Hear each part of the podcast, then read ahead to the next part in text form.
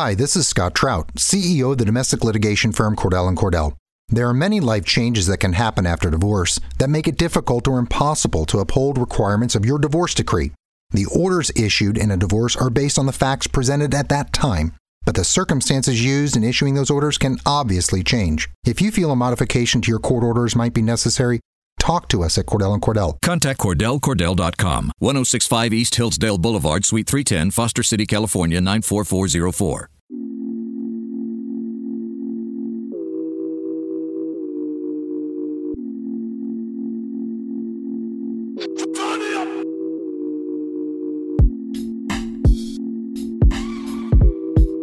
Hello and welcome in to a new edition of the Denver Nuggets Daily Podcast. As always, I am your host, TJ McBride from MileHighSports.com. For anything happening in the Denver sports world, make sure to head over to MileHighSports.com and just click on whatever icon you're looking for on the top right corner. They do college sports, all the major sports, they do some motor sports, you got lacrosse, you got everything over there. So, for anything that you're looking for sports related in the Colorado area, make sure to head to MileHighSports.com. But today I'm going to talk about the Denver Nuggets as usual, but there's a lot of kind of interesting things going on. Obviously, I'll talk about the FIBA stuff. As of right now, all of the exhibition games are done. So I'll give a quick update on FIBA. I'll talk about what what we have learned from each of these teams and how it relates to the Nuggets, whether it's Juancho in Spain, whether it's Nikola Jokic in Serbia, or whether it's Mason Plumlee and Team USA. Um, off the top of the show, though, I do want to talk about this um, I don't want to say out of nowhere because Les Shapiro of Mile High Sports broke this story on Tuesday, I believe. Tuesday, Monday or Tuesday. It was either the 26th or the 27th about Altitude TV not coming to terms with DirecTV, with Comcast, and with Dish Network about being able to have the Altitude channel on their actual package of channels to watch. So the broadcasting of all Altitude TV is suddenly at risk. So we'll start out with some news from that. We'll get into some FIBA stuff, and then we'll, that'll basically be the podcast for today. Before I go any further, though, I got to give some love to the Regulators Production Group. They are the people who made the beats on the intro and outro of this podcast. Without them, this podcast sounds way more boring and way lamer than it actually is. So thankfully, they came through, made me sound better. So for any audio production needs, make sure you go check out Regulators Regime on Instagram. You can also reach out to Rod Symba, R O D S Y M B A on Instagram.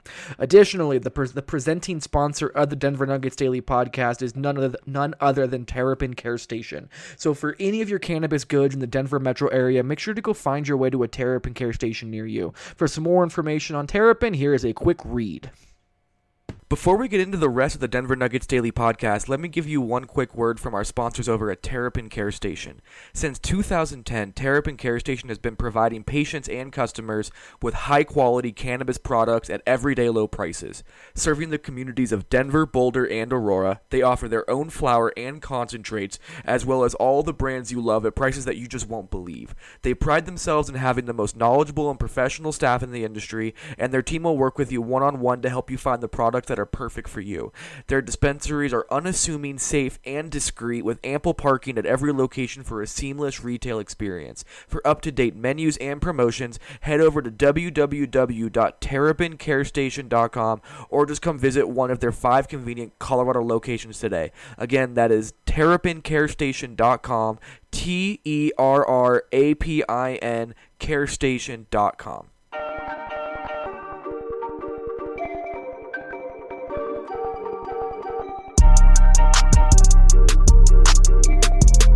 as I said to start the show, the big topic we're going to hit off the very, very beginning is the fact that Altitude TV has not come to terms with some kind of carrier deal to where these different cable producing companies will actually carry the Altitude channel. So on Wednesday night, Dish Network and the Nuggets are going to have their deal basically end, and they're still trying to renegotiate a new deal. According to Les Shapiro of Mile High Sports, the, the home of this podcast, apparently the conversations have not been going well. Um, there is worry that the Altitude TV will not be broadcasting any games or any networking anything potentially into the Avalanche season. Um, this is according to Les Shapiro, who said who spoke to some Altitude executives according to his tweet. In addition to that, DirecTV and Comcast Are also threatening to drop altitude, and their deals expire on the 31st, which is Saturday. So by the 1st of September, Altitude TV could be completely off of both of all three of DirecTV, Dish Network, and Comcast, which is essentially the you know 99% of all cable providers in Colorado. So to be able to lose all of that local connection, it, it's it's worrisome for sure. Uh, at the same time, though, there are these kinds of contract disputes all the time. I'm not privy enough to know what is going on in the conversations between Altitude and between the rest of these cable providers, but there have been multiple circumstances that has been happening throughout America, honestly, throughout the entire country, of where these big time corporate, you know, cable providing corporations are basically getting played by the channels who are then using their leverage of being like, if you want to watch this show, call your cable provider and say, don't drop our channel to be able to fight for better wages or better, you know, just a better price overall. So while Les Shapiro's report that it could go into Avalanche, the start of the Avalanche season is worrisome, I would be surprised if there wasn't a deal that was struck at some point by October 1st. Um, October 1st is a nice round date. I believe the Avalanche start their regular season on the 2nd of October. So it makes sense the last second deal comes together because nobody makes money between Altitude and between DirecTV, Comcast, and Dish Network if they don't carry the in market sports events that are happening. And this is not just the Nuggets. This is the Avalanche. This is the Rapids. This is the Mammoth. This is the DU Pioneers. So you're talking about five different sports essentially that you are completely eliminating all ability to watch games from if these deals are not struck in some fashion. So I do imagine that by October 1st, there will be a new deal in place, likely with all three. Again, this is speculation, but as of right now, there is the threat that there could be no Nuggets games televised. There could be no games by uh, the Avalanche televised, no Rapids games televised, no Mammoth games televised, no DU hockey games televised, nothing, nada. And that would be very, very, very surprising. I just don't know what other cable provider that they could go to. They can go to the local TV and try and do it that way, but so much of the money that these teams get throughout the season come from these TV deals with cable providers. So um, I know there are a lot of people currently on the internet and other places yelling about the idea that there should be a, a streaming service that Altitude puts out there. From everything that I understand, which again, I am not a business mogul, I do not set up television deals between broadcasting channels and actual cable providers. So I'm a little bit, you know, I, I'm not nearly well read or understood enough in terms of this kind of an issue, but from what I understand, the league itself owns the streaming rights for all of these teams. They then sell those rights to the cable providers to be able to play those games for in in game local market kind of situations. It's the same reason that you can't go on PlayStation Vue or Sling TV and watch any local NBA games. It's because the local TV stations own the rights, and when those rights are not owned by the local TV stations, it is owned by the league at large to be able to stream it on NBA League Pass and things like that. So the idea of Altitude being like, all right, screw it, we're just going to start our own streaming platform, it's not viable in that way from what I understand. Who knows? Again, the Kroenkes are a billion dollar corporation, essentially. Billions and billions of dollars are owned by that family, who also own multiple sports teams. So I'm sure there's some way, if they wanted to or really needed to, they could find a way. Um, but that doesn't mean that it wouldn't take an incredible amount of work and an incredible amount of time as the Nuggets are gearing up for their season. Uh, same thing with the Avalanche, who start a little bit earlier than them. So I would I would expect a cable deal ticket struck by October 1st, which is about a month and four days away from now. Um, so we'll have to just wait and see. It's a hard thing to kind of wrap heads around because why wouldn't they want to play these games on TV? But the way that I see it is that this is an opportunity for Altitude to leverage the fact that they have so many fans of the sports that they broadcast to be able to create more leverage in negotiations to get a better deal out of it. Like I said said earlier, there is a lot more money coming from TV deals for these NBA teams than almost any other circumstance. That's why when the league at large on the national scale had their new TV deal go through, there was such a gigantic uh, spike in the cap that eventually led to the Warriors being able to sign Kevin Durant. So think about it in that perspective the amount of money that is coming in from these cable providers who want to carry the game. So the idea of just abandoning all of that money to try and start your own streaming service, which would then take money and time, I just don't find that viable. And I don't see a, a company giving up the money that could potentially be right there in their hands to go try and take a gigantic endeavor like that. So, that's about where we're at when it comes to the news that Altitude will be dropped by Dish on Wednesday night and then DirecTV and Comcast on Saturday. So that's about where they're at. Again, it just comes down to money and contract negotiations. It is interesting that Les Shapiro is speaking about the fact that executives are worried that this will not be figured out by the start of Avalanche season. But from my speculatory view on this right now, I could also make the argument on a devil's advocate kind of uh, plane that it'd be very easy for the Altitude executives to say that it's not going to get fixed by the time the season starts to rile up more fans to call DirecTV and Dish Network and Comcast to try and get more leverage in this deal even quicker.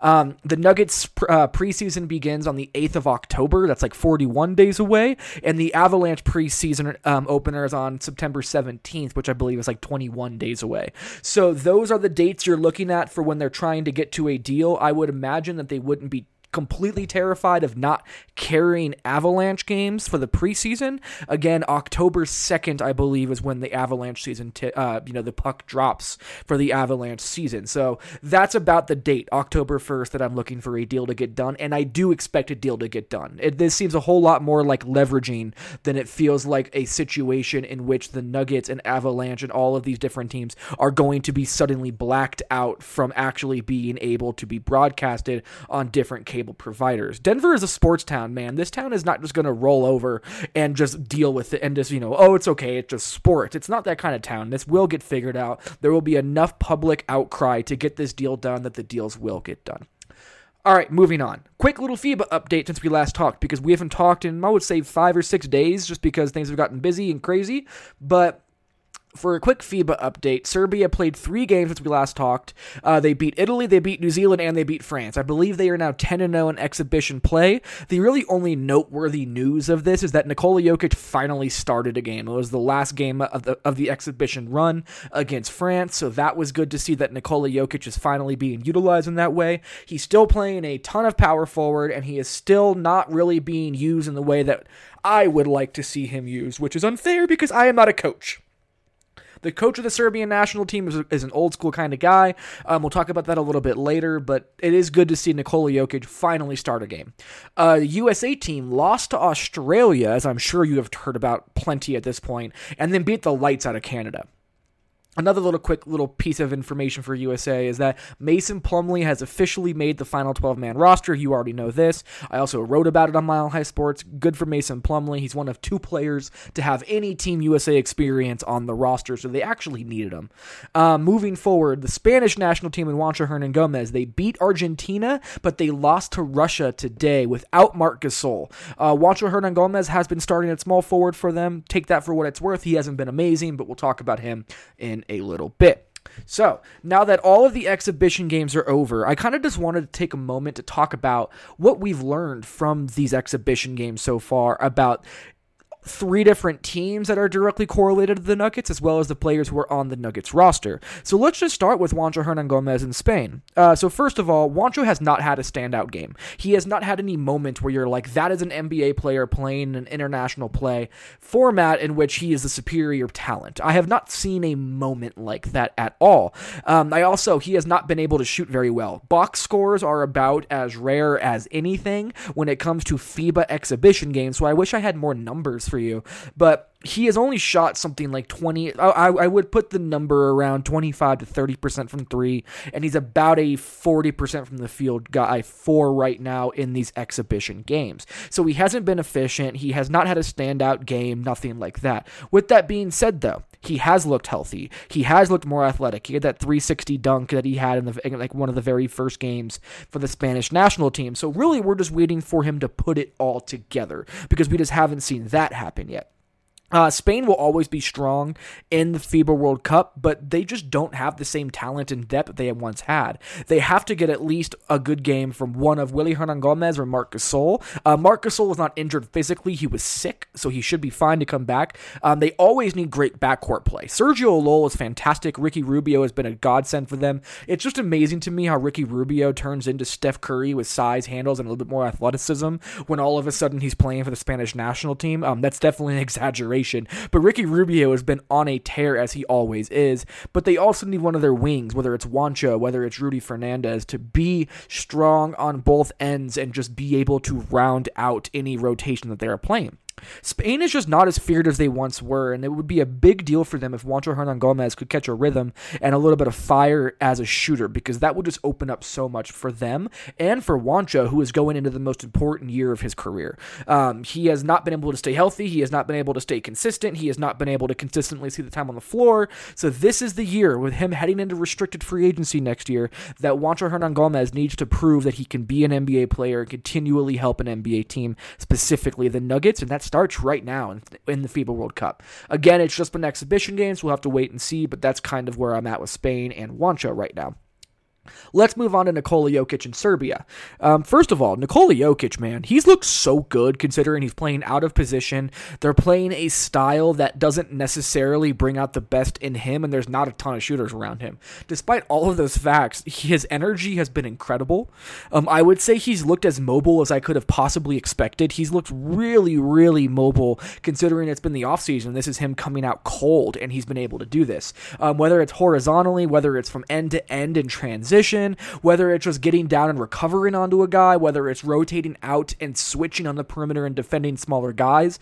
Nikola Jokic's mobility has just looked like I would say 10% better than it was, which is a gigantic deal for a guy like Nikola Jokic because his one gigantic drawback is that he is not athletic in any way, shape, or form. If he can get quick enough to be able to beat guys to spots and things like that, it is going to completely change his ability to be a helpful defender on the floor. He's already a decent defender. He's already, again, a helpful defender. What he is not is a massively impactful defender yet, and being that much quicker just provides so much more versatility.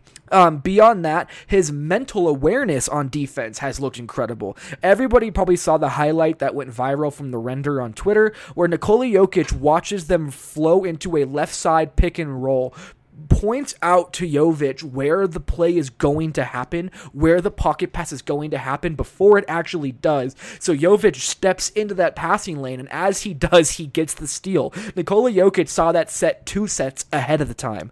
And to see him using that kind of mental awareness on the defensive end of the floor, you start talking about Nikola Jokic being able to not just be a passable defender, but a guy who can help you on the defensive end of the floor consistently. So the fact that he's looked more mobile and he has looked more mentally prepared for the defensive end of the floor, that's a very, very, very big deal in my opinion. And also, I mean, he's still hitting cutters like like the passing savant he is. He's still unstoppable down low when he wants to be. He's still passing up too many mid range and open three kind of jump shots. Still, he's still Nikola Jokic, but to see him grow in these ways has been awesome. Also, Serbia as a team has just been playing together incredibly well. Nikola Jokic has sometimes taken it upon himself to force the offense to move through him more so than he has year in years past of international play, which is great to see. And I think a big reason why is because he's so comfortable with the players. He's so comfortable with his teammates. These are friends of his. Him and Boban are good, good, good friends. So I do think that the chemistry has allowed him to take up a more vocal leadership role and demand the ball a little bit more. But with that being said, now that Jokic is finally starting, there are some questions that I have leading into the World Cup, the actual World Cup, not the exhibition games that we have been watching. So, first off, the coaching staff has had him come off the bench for every exhibition game other than one because he was not around the team enough. He came into training camp late, which is not like he was tardy. There were just other things that he was doing for the Nuggets to where he went in late. And because of that, he didn't start because they felt that he was behind, which for me, someone who has so for a player as incredibly intelligent as Nikola Jokic is, it's really hard for me to understand why you would make the argument that his familiarity isn't up to be able to play him in exhibition games as a starter to help his familiarity with his teammates grow. So regardless of that, I'm gonna let that go. Um, the things that are gonna interest interest me the most is how they're gonna utilize him. Are they gonna play Nikola Jokic at the four a ton because they have been and they have tons of centers on the roster. So if he is playing at the four, are they gonna use the center and the dunker spot like the Nuggets did? When they played Mason Plumlee and Nikola together, or are they going to try and make make Nikola Jokic a four? Um, Jokic may have to, to demand the ball to force himself into those Nuggets esque actions that he wants to run to be able to get the offense to flow through him in the best possible way, and that's going to be a very interesting development. Will Nikola Jokic be able and want to go out there and demand the ball like that? So those are the things that I want to see happen now that Jokic is starting. How how involved is he going to be in the offense from a schematic point of view, from a coaching point of view? Is he going to play a ton of power forward, or is he going to get more center minutes than he has? And is he going to demand the ball when he needs to? Because he Serbia is going to need him to be that guy at different points. Um, lastly, Let's talk about Mason Plumlee and the USA team. Mason Plumlee does everything this USA team needs. I was so wrong, so, so, so wrong saying that I thought Mason Plumlee might get cut so they can keep more guard depth. Um, he just does everything they need. They need a strong screen setter. They need a guy who rolls hard to the rim. They need a guy who can attack the offensive glass when they need to, but also a guy who defends his ass off and cleans up the defensive glass. He's one of only two players on Team USA who has any international experience like this.